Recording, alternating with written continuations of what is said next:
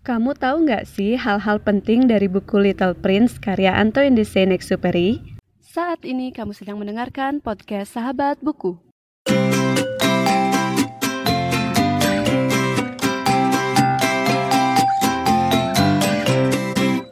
Halo semuanya dan selamat datang kembali di podcast Sahabat Buku. Bagi kamu yang baru pertama kali mendengarkan podcast ini, podcast Sahabat Buku adalah sebuah podcast yang membahas review buku dan pengalamanku saat membaca buku. Di episode kali ini, aku akan membahas tiga hal penting yang bisa kamu dapatkan dari buku Little Prince karya Antoine de Saint-Exupéry. Nah, sebelum itu, aku akan membahas sinopsis dari buku ini.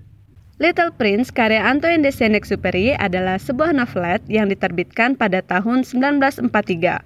Buku ini awalnya ditulis dalam bahasa Prancis dan telah diterjemahkan ke dalam lebih dari 300 bahasa dan dialek, serta terjual lebih dari 140 salinan hingga saat ini. Little Prince atau Pangeran Kecil terpilih menjadi buku terbaik abad ke-20 di Prancis. Buku ini diterbitkan pertama kali dalam bahasa aslinya di Indonesia pada tahun 1950 oleh penerbit JB Walters yang menerbitkan bersamaan di Groningen di Belanda dan Jakarta.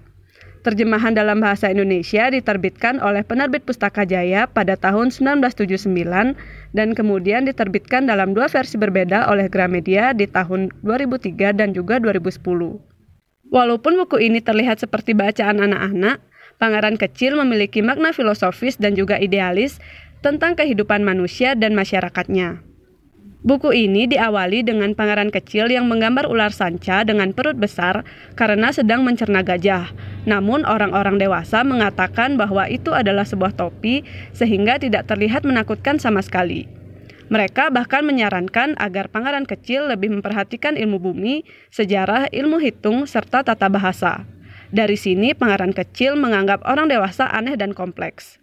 Nah, itu dia sinopsis dari buku ini. Sebelum lanjut ke bagian kedua, kamu juga bisa menemukan podcast Sahabat Buku di Instagram at podcast Sahabat Buku dan Twitter at Sahabat Buku underscore. Kamu juga bisa mendukung podcast Sahabat Buku melalui tautan yang ada di deskripsi podcast ini. Ada tiga hal penting yang bisa kamu dapatkan dari buku Little Prince karya Antoine de Saint-Exupéry. Yang pertama adalah, walaupun terlihat seperti buku anak-anak, buku ini diperuntukkan untuk orang dewasa. Banyak pelajaran penting tentang kehidupan yang bisa kamu dapatkan, seperti kedewasaan bukan hanya tentang ilmu pasti seperti matematika dan sains, tapi juga tentang kesederhanaan dan keluguan dalam memahami sesuatu. Yang kedua, Melihat sesuatu dari sudut pandang berbeda itu perlu banget untuk dilatih. Di buku ini, kamu bakal melihat orang dewasa yang kaku dan memberitahu pangeran kecil mengenai sesuatu yang rumit. Tapi si pangeran kecil terheran-heran melihat orang dewasa yang ribet dan juga memikirkan hal-hal kompleks. Coba deh sekali-sekali kita seperti pangeran kecil yang melihat sesuatu apa adanya. Ketiga, memiliki jiwa seperti anak-anak juga perlu walaupun kamu sudah dewasa. Orang dewasa terkesan kaku dan kompleks. Ada kalanya kita mencoba berpikir seperti anak kecil yang lugu dan juga fokus ter terhadap apa pun yang kita kerjakan. Nah, itu dia pembahasan tiga hal penting yang bisa kamu dapatkan dari buku Little Prince karya Antoine de Saint-Exupéry. Jika kamu menyukai episode kali ini, jangan lupa untuk membagikannya di media sosial ya. Kamu juga bisa memberikan rating di Spotify jika kamu suka banget.